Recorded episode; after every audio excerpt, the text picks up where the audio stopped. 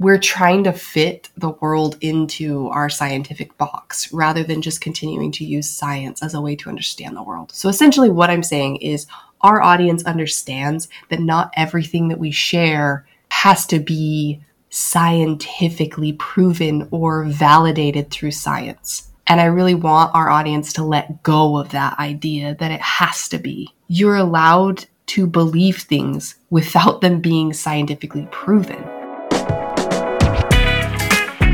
Are Haas Talks Health. Thanks for joining us as we share our personal journey to health by researching and interviewing our way through wellness related topics. I'm your host, Alyssa Haas. In this episode, we're going to be talking about our story, where it all started, and where we are now in our wellness journey. I had I've had migraines from a young age. I think I remember one of my first really bad migraines was probably when I was about 12 years old.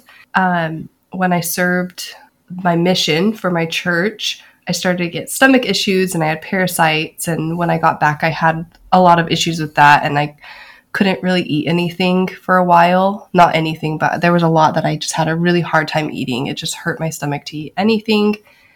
And I remember at one point, I don't know if I've ever told you this before, but at one point, um, you know those veggie straws? Yeah.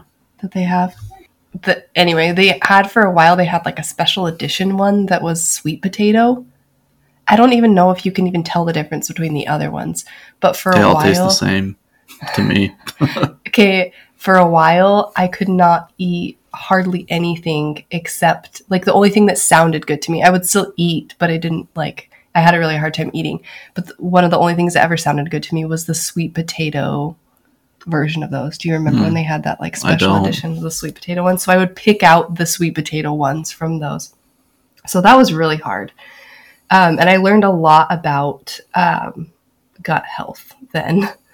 So I I saw some different people. I did like uh, coffee enemas and saw this lady and did a I can't remember it was called a colonoscopy is that what it? No, no, no, no, no, no. A colon tra- or a fecal transplant? No, I don't no. know. Uh, oh my gosh, colonoscopy isn't it? Just give you a little. We just got really personal really fast. Um, it was a a colon cl- like they. Oh, colon She like put a thing inside me and like uh, yeah, and like pushed in a bunch of like special blotter and then like made it all come back out. Anyway, what was special um, about it? eventually, the only thing that ended up getting rid of the worms I had, which is this is totally like not what I was gonna end up talking about in the first place, hmm. or didn't. This is not where I was supposed to be going with this. Um, but I, I, have to finish the story now. Um, was ivermectin, which is so random because I don't know. I just feel uh, like isn't it anti-parasite type of now. thing anyway? Yeah, I went and got some from the feed store for horses. So if you're ever looking what? for that and you don't have a Oh my gosh, we're gonna get banned before we even start. But that's not true. Like though. first episode, we're gonna get banned. The lady who I went to see, she was like, I can't tell you to do this or recommend that you do this. But if you do, I'm not telling you to. I'm just saying that if you do, that it's not going to hurt you and it's the exact same thing Ooh. as it would be if I gave you a prescription. Why couldn't she just prescribe it to you? The horse one? No, the human one. She could, but then I would have to pay way more. Oh, really? So you she literally, cool. with all this talk of horse dewormers, you literally did it and you were fine? Yeah. Wow. Okay. So I, I've been around natural medicine pretty much my whole memorable life. I remember we had some good neighbors and friends who had oils. And I mean, back then growing up, it was kind of weird and taboo. Even into like my 20s, my friends would call them like, I, I had a friend who called them my witch doctor medicine, and she thought it was so weird. And and then doTERRA happened, and everyone was all about oils. So that was nice to not feel so weird because I I had used them for years before that but just just from you know looking into things ourselves because of issues in our family with like vaccine damage and reactions vaccine reactions in the babies in our family. And i'm talking about my extended family. All of my extended family we all grew up really close.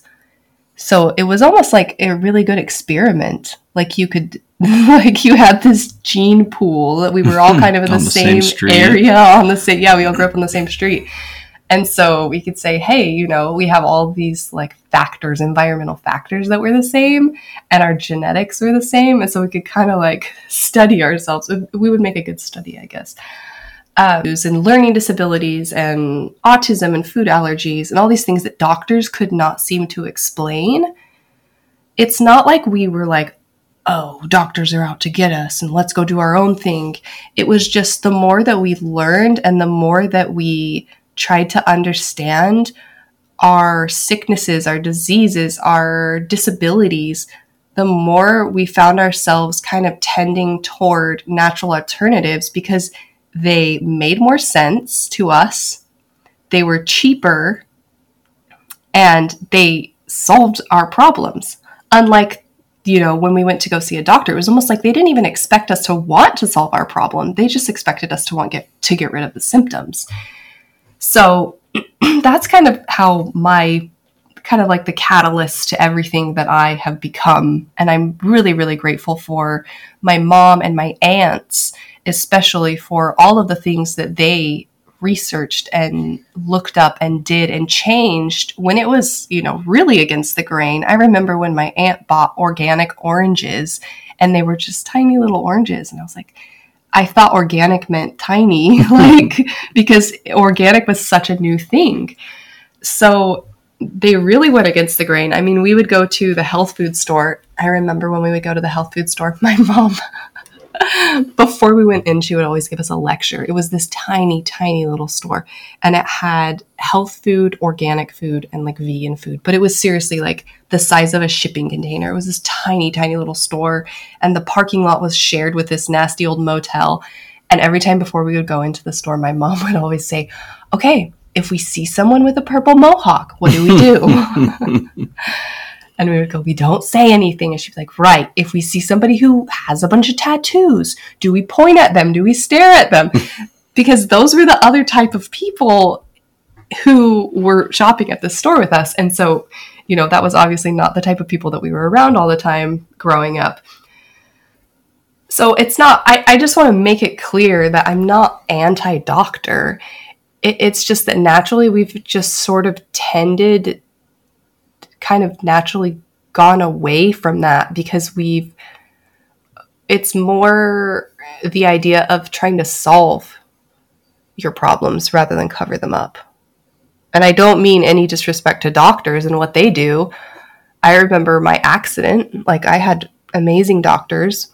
When I was three, I was in a, um, what do you call that? A carnival accident. hmm there was those little planes, and I don't know how to describe this right. If you can describe it better than me, Trent. It's like a little carousel, but like individual planes that moved around, or Yeah, so they're like on a connected in the hydraulic thing, so they go up and down individually, but then they also go in a circle. right. And they, I've, I've seen them at a bunch of different carnivals, but they're not always planes. Like one I saw, it was ladybugs. Um, and my sister and I were in one of those, and the hydraulics weren't set up correctly, and it came down and it just hit the base that was holding it up. It just rammed into it, and then it kept going. And my dad, oh, it's just like terrible. I can't imagine like going through this as a parent because as I got older, like a couple years ago, I don't know if it was maybe last year, my dad told me the whole story in depth before I kind of knew like I had been in this accident, I have to go see a brain doctor and all that kind of stuff. But when I got older, oh, it just broke my heart because I think about Brighton now and her going through something like that. Oh my gosh, that would be so, so hard as a parent, like beyond the physical pain that I had to suffer, I'm sure. So it rammed into it and then it keeps going and it goes up and the carney or whatever you call the guy who runs the thing is just like doesn't even know what's going on and my dad like jumps over the barrier and he's like yelling and screaming and he like grabs us and grabs us out. So it, w- it was just our thing that was off Oh, was kilter. only your guys's. Yeah, I Oh. think so. That's that's what I that's what I understood when my dad was telling me. So, or oh, gosh, I don't know if we were in the same car. I think I was on the inside or something, so I hit it a lot harder, mm-hmm. and I rammed my face into the front of the little plane thing that we were sitting in.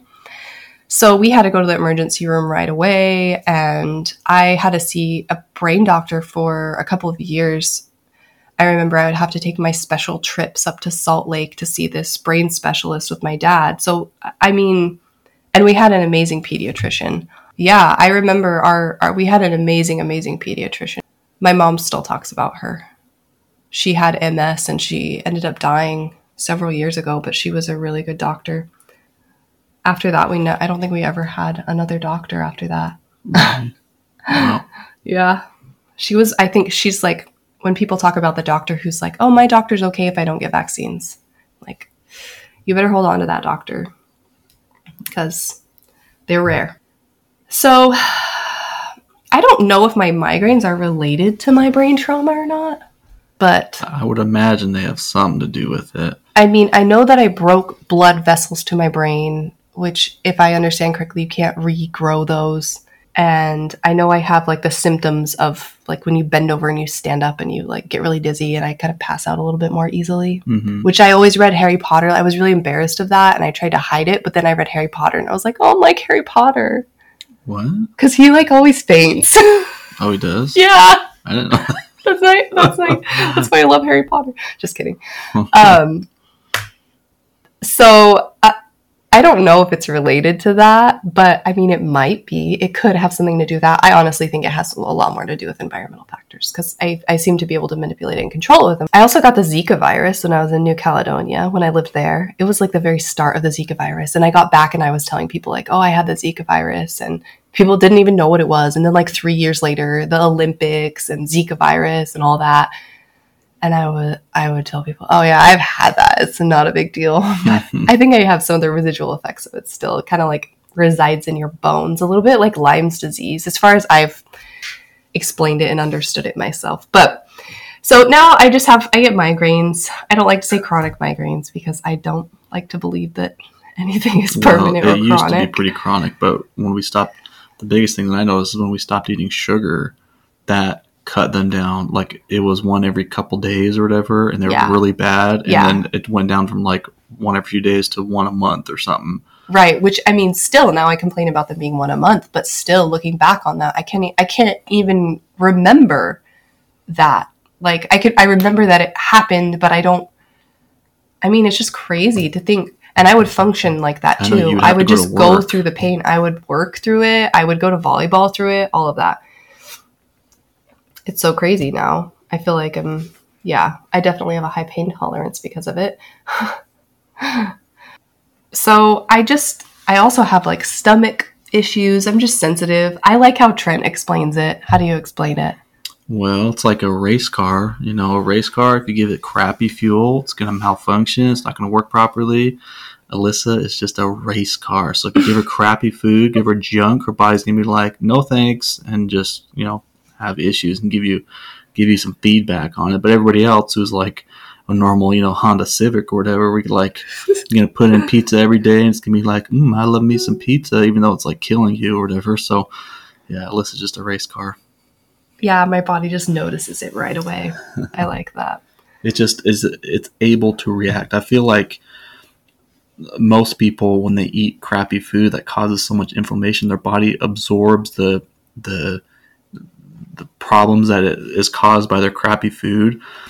But the problem is it absorbs it, and then if you get so much of this bad food or bad, you know, whatever stimulus, eventually your body just breaks and you get an autoimmune disease, you get cancer, you get something because your body hasn't been able to really handle what you've been giving. Yeah, it. it's that chronic inflammation, but you haven't really been able to there's no pain along with the inflammation, so people just ignore it. Yeah, it's up to you to change, but I mean, it's it's hard though when you go your whole life eating the you know the standard American diet, the SAD diet, when we're constantly pumped in you know this super gluten, super oil, super fat, uh, salt all over the place. It's just it, it's hard when you live your whole life like that, and then all of a sudden you're trying to change. You know, it takes takes time, of course, but so, would you agree that it's it's harder to keep healthy, like have healthy habits when it doesn't affect you immediately physically like it does for me?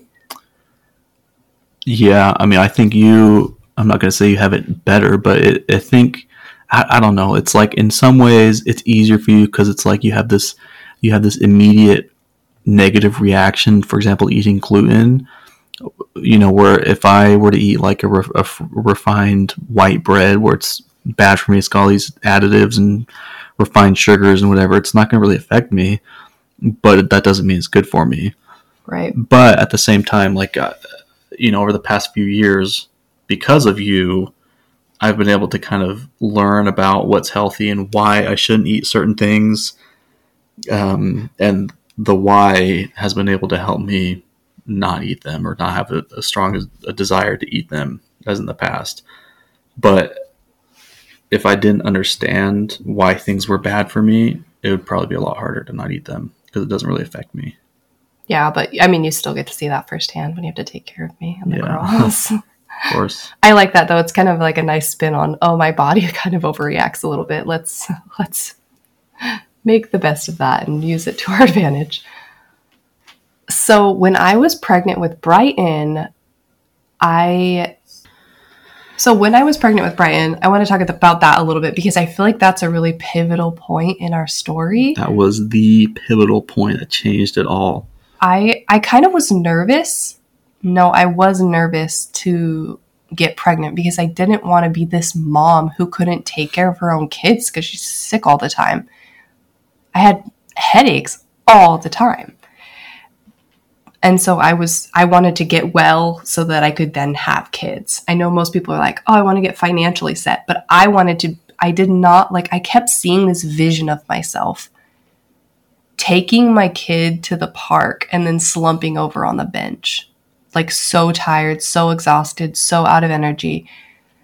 And then I would kind of like try to rewrite that story in my brain to be the mom who is happy, smiling, running around the park with her kids, playing with them. That was always what I wanted and the story that I was trying to rewrite in my brain from how I actually physically was.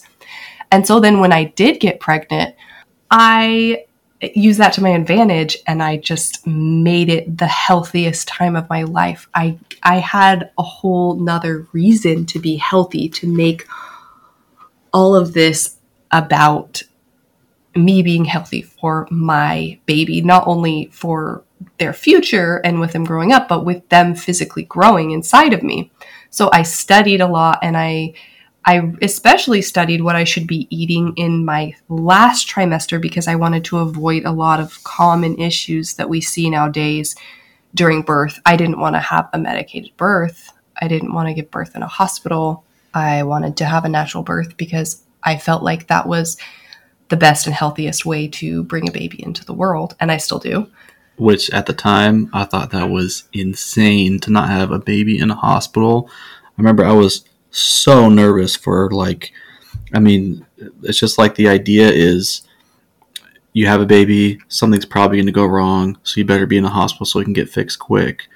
But when we started kind of learning about pregnancy and how it should be and how to prepare for it and what to do during the you know birthing process and leading up to it, I felt a lot more comfortable with it being eh, out not only outside the hospital but like it made more sense to not be in a hospital, uh, which we ended up obviously at the birth center, and it was totally amazing. Which I never thought I would get to that point, but I know it's so crazy to look back and and I remember that you did feel that way, I was freaked out. but it's so weird to me that you were because you're such an advocate for it now. yeah.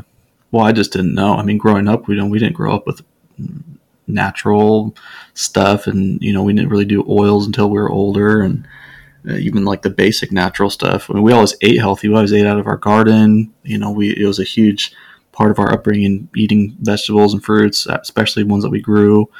Um, but really, if we were sick, doctor, uh, or uh, you know, we take whatever medications. I really take too many medications, but if I was sick, I'd always go to the doctor. I remember I, I went to the doctor all the time, even for the simplest things. You know, not like I was deathly sick or anything, but it was just go to the doctor and do it the traditional way. I, I grew up like that to an extent, to a certain age, where you get antibiotics and you're just like, oh, mm-hmm. you just take antibiotics. You don't understand the risks. You don't understand. Well, my mom did because my mom was studied microbiology, microbiology.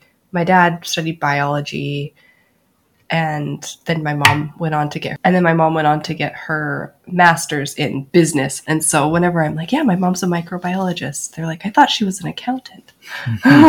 She's both. She's everything. My mom is just like the smartest person in the world which i didn't realize not everyone's mom is like that. I thought everyone's mom knew everything. And then when they say one day when you grow up and you realize your mom doesn't know everything and I wait and I wait and I never get to that point. I'm still not to that mm-hmm. point. I mm-hmm. still think my mom knows everything. I, I, I get more sure of it as I get older. I know she knows everything. So, but we'll talk about antibiotics some other time. So when I was pregnant, I was looking into all this different stuff. I found Corinne Brown. She's amazing. Mm-hmm. I don't know how I happened upon her class, but she sent out this email and it just it made me cry because she talked about her story of wanting a natural birth as a naturopathic doctor and a doula. And she was still sucked into this system of kind of chain of events that led to an emergency C section, which is mm-hmm. exactly what happened to my sister. She started with a home birth and then she ended up having a C section, which was really, really hard for her. And it, it's especially hard for people who go through that. And then other people just tell them, well, you should just be happy that the baby's okay. It's, it's not like that for everybody. For some people, the birthing process is very important. And for the baby, the birthing process is very important. So I, I think we do a disservice to moms when we treat them like they're not allowed to have the birth that they want just because the baby's okay. But we can talk about that another time too. I found her, I found her class, and we definitely need to have her on. I actually already talked to her. I found this other book randomly. I think your sister had left it at your parents' house or something, and we went over there to plant the garden. And I read it in one single day while you planted the garden. The essential oils for pregnancy oh. and birth by the lady she calls herself the essential midwife. I can't even remember her name, but that book it talked about not eating sugar and the benefits of it. And then I read some stuff about pregnancy from Dr. Mercola, who I love, who talked about not eating sugar during your third trimester and the benefits of it, or refined sugars at least. And they all had their different explanations for it. Corinne Brown talks about because it affects the size of your baby. And obviously, if your baby's a little bit smaller, just a little bit smaller, it's not like it affects it too, too much, then just eating a lot of sugar and a lot of refined carbohydrates. Dr. Mercola talks about some of the benefits of uh, an increased or a decreased risk of uh, group B strep, which they give antibiotics for left and right for that so and then this book that i had talked about even more benefits and the you have a decreased risk of hemorrhaging because sugar is a blood thinner and all of these different things. And i'm like why don't people know this? This is crazy how beneficial it would be for people to stop eating at least refined sugars and refined carbohydrates. You can have other like natural sugars and things and stuff that's connected to fiber and you know, honey, of course, because we sell honey. So I cleared out, I went home and I cleared our cupboards of hmm. every mm. single thing. I cleaned out every single cupboard. I remember that. It's crazy because we didn't have kids back then, so that's so much easier. I was just like, man, what a sad day. All these delicious foods are going out into I, the trash. But... I gave everything away to neighbors. Some stuff I was like, this is so unhealthy. Yeah. I'm not even a, you know, I'm not even going to give it to anybody. I feel bad. So I cleaned out the cupboards, I cleaned out all of our spices, every single canned food. I cleaned out our freezer, our fridge, everything in our house. And I put it in all a big box. I gave the stuff that wasn't open to our neighbors, and I threw the rest of it in the trash. And we started over. This was three months before Brighton was born. We started over. And we gave ourselves, I think, Friday was our day that we could eat like sugar or corn or a few other things that I wasn't sure if they were bothering me or giving me inflammation. And that's essentially how I found out that I was allergic to sugar and that it was giving me these insane migraines super often. So thanks, Brighton. Wasn't this when we started cutting out gluten too? When you were pregnant with Brighton? Right. It was right after I got pregnant with Brighton. I knew that it bothered me, but I had never really committed to it because it's hard. It's awkward. You don't want to have to tell other people. For me, maybe for other people, it's just hard because you like to eat it. You don't want to cut it out. But for me, it was more like the social pressure. I hated telling people. hmm I hated being like, I'm special. You need to treat me special. I hated that. And I just had to get used to it. I just had to get over it. And it's all easier when you can blame it on your kid. It is. It really is. so after Brighton was born, I read Disease Proof Your Child and started listening to the Food Revolution Summit, which is an awesome summit that they have every year, mostly based on plant food eating. And they have tons of tons of different specialists and doctors in different areas talking about health. One of my favorite things though was Dr. Fuhrman. He's one of my favorite doctors. And I've followed him for years, even before my my mom well disease proof your child is written by him. He, he's a favorite in our family anyway. And so my aunt had given me that book. But he was on the food revolution summit. I think that's how i got involved in listening to it. And he said somebody asked they had a q&a and somebody asked what do i do if my doctor doesn't agree with or isn't on board with my new you know nutritious lifestyle my new nutrition plan or whatever? And he dr fuhrman he's got this i don't even know how to describe his accent. I think it's like a new jersey type accent. But he's just like what would you what do they know about health? Like he's a doctor you know but he's admitting he doesn't know about health because he's a doctor. He knows about health because he's researched it. He said doctors only take one class their whole med school in health like one unit of it one hour credit of it. Their their their practice is medicine it's nothing against them. They just don't know about health. So don't feel crazy if you know more about nutrition than your doctor does because that's not their specialty. And when we treat them like it is and when they treat us like it is it's a disservice to us. It's a disservice to everyone. Oh, I feel like a lot of people when I was pregnant with Brighton would say like, "Oh, you're on a paleo diet," and I'd be like, "No, no, no, I'm not not paleo," because I hate the I don't like I don't like diet names. And then people are like, "Oh, you're vegan." Like, no, I mean, kind of, but we're not. We're- we're not vegan-ish. vegan. We're vegan-ish. That's what we like to say. But I don't really love labels just because I feel like for me it denotes like an extreme diet or some sort of thing that you stick to. I I studied a lot about vegan and plant-based diets and I feel like what how we eat aligns mostly with that, but we still do eat meat. We believe that we should eat meat and that it's good for us and that meat is made for us. But we're not into extreme diets. Uh, the the one very the the strict restrictions that we have on ourselves are obviously things that we're allergic to. So the things that I'm allergic to, I obviously don't eat because you have a crazy autoimmune response. Shouldn't eat that. And then also our spiritual code for health, which in my opinion is our master cheat sheet plan code that we live by. So the basics of the word of wisdom are no tobacco, no coffee, green or black tea, um, eating little meat.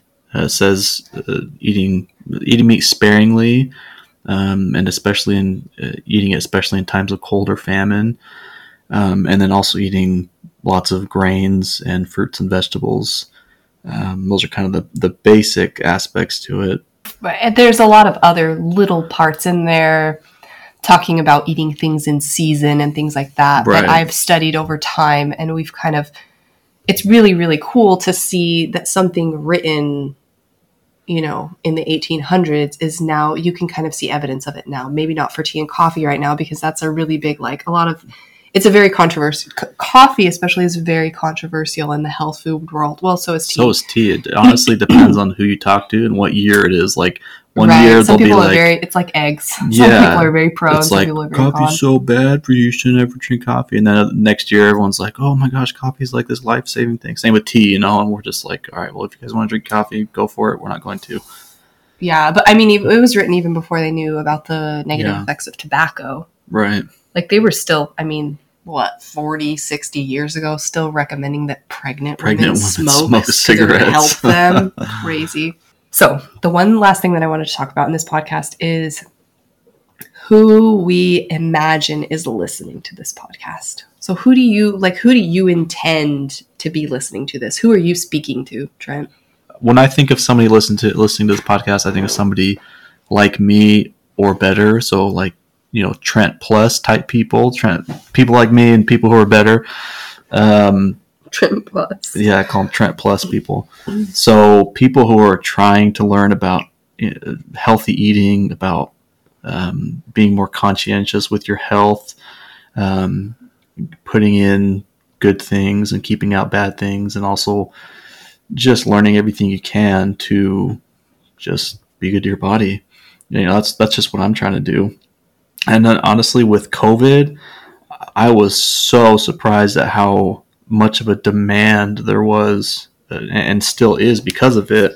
You know, all these uh, there's so many people who are trying to understand health and how it pertains to them, and trying Yeah. to trying to break away from the the the societal pressures of um, food and lack of exercise and all that sort of stuff.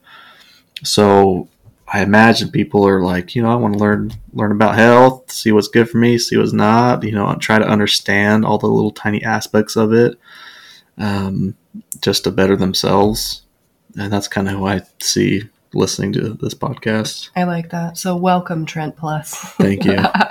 I'm speaking for the Trent Plus people. People, Okay. thank you. Trent Plus thanks me. I think for me, I'm talking to a stay at home mom or work from home mom like me, or maybe she works and she she's home right now cleaning her kitchen you know she has 30 minutes to an hour cleaning her kitchen or her kids are asleep or they're playing in the other room and she just wants to improve their life and her life and her whole family's life. And so she's tuning in just to see, you know, another mom like herself just genuinely trying to share my journey so that you can see that it's all step by step. It's not this it's not this like big thing that all of a sudden happened overnight to me that you can't also I want people to know that it's step by step, it's everyday movement towards a better life and also having that motivation of your family. I definitely I'm speaking to those people who want that for their family. Maybe they have a kid who has really bad eczema or they're just like chronically sick and they're just sick of it. I I feel you cuz I've been there. I am there. I think one thing one other thing this is a, like a completely different subject but one other thing that i wanted to talk about before we log off or do you call it logging off what do you call it on a podcast? Signing off. I don't know. Call it whatever you want. It's our podcast. Do what we want. before we push the stop record button i think a really big part of understanding us and who our intended audience is is knowing well i guess this is related then because i'm talking about who our audience is is knowing that it's people who are like us and though the the way that they don't necessarily have to believe all the same things as us but that they don't feel this pressure to live under the confines of scientific understanding. And I say confines because I do believe that science can be restricted. Instead of saying that let's use science to understand the world around us, pe- that people kind of take it instead as if science can't explain it, it doesn't exist, which is such a weird approach that I feel like the world is turning to. And I don't I don't agree with that. So I feel like this is applicable from a religious and spiritual standpoint because a lot of people have said like oh, well if you can't explain it scientifically or if you can't like explain the bible scientifically then it didn't really happen or whatever because we're trying to fit the world into our scientific box rather than just continuing to use science as a way to understand the world. So essentially what I'm saying is our audience understands that not everything that we share has to be scientifically proven or validated through science. And I really want our audience to let go of that idea that it has to be. You're allowed to believe things without them being scientifically proven. And I feel like that will come a lot easier for people who already have a spiritual background because they've been doing that for years while people are telling them, oh, God doesn't exist because science, or God doesn't exist because you can't explain him through science. But other things as well, even medical practices or just things that you know intuitively as a mother or just natural instincts that you have. If you can't prove that through science, it doesn't mean that it's not allowed here. We're all about talking about all that stuff. And I think people forget that scientific studies and research come from anecdotal evidence. If you have this, if you don't have that anecdotal evidence and you don't have people questioning things and trying new things, you have nothing to base your scientific studies and research on. People also, science can be manipulated. Just like anything, there's bias, obviously. Very easily. So I just get comments on Instagram of people saying, Oh, I want proof. Where's your proof? Or where's your sources of this? And I used to always be like, Okay, well, here's a scientific study. Here's a scientific study. And then at one point, I just realized I'm going to be free of that. If you want to go look up scientific studies on it, you can, and you're welcome to. And science is a great resource to, you know, measure things against in some cases. But in some cases, you're really holding yourself back if you won't look further than that or outside of that. This is us. That's that's where we're at in our journey. We have two kids now and maybe sometime I could talk all about my liver stuff with Sage. Mm. I learned all about liver stuff. Most of the stuff that we know about health we've learned through personal experience is essentially what we want everyone to know. Honestly, one of the one of the most exciting things for us about starting a podcast is there's so many people that we know who are just like wealths of knowledge, just the people around us who we know personally, not like these big famous people. And we just want we're excited to get their voice out there too. So keep keep tuning in. I'm excited. I'm really excited with we have a list of people who are gonna plan on interviewing. I'm so excited to talk about them with about what they know. Just the most interesting people who just yeah, or, Mark. I can't wait to get Mark in here. Yeah, Mark is going to be awesome. Riba Farms, Mark. Yeah, he does amazing organic farming. Totally amazing. And he's so passionate about it. He knows so much. Mm-hmm. And then Corinne, we got to get Corinne. Anyway, lots of people. All right. Bye. Adios. We are Haas Talks Health